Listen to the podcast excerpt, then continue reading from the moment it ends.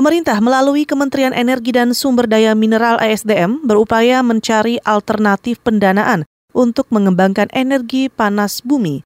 Dirjen Energi Baru Terbarukan dan Konservasi Energi, FX Suti Jastoto mengatakan, pengembangan energi panas bumi membutuhkan biaya mahal. Antara lain karena potensi energi panas bumi biasanya justru ada di daerah-daerah terpencil, sehingga untuk pengembangannya dibutuhkan pembangunan infrastruktur di lokasi sekitar.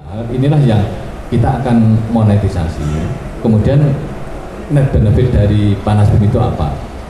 Dan kita sudah komunikasi dengan Menkeu, Menkeu juga sudah setuju bahwa eh, untuk mengembang panas bumi itu nanti perlu kebijakan apa.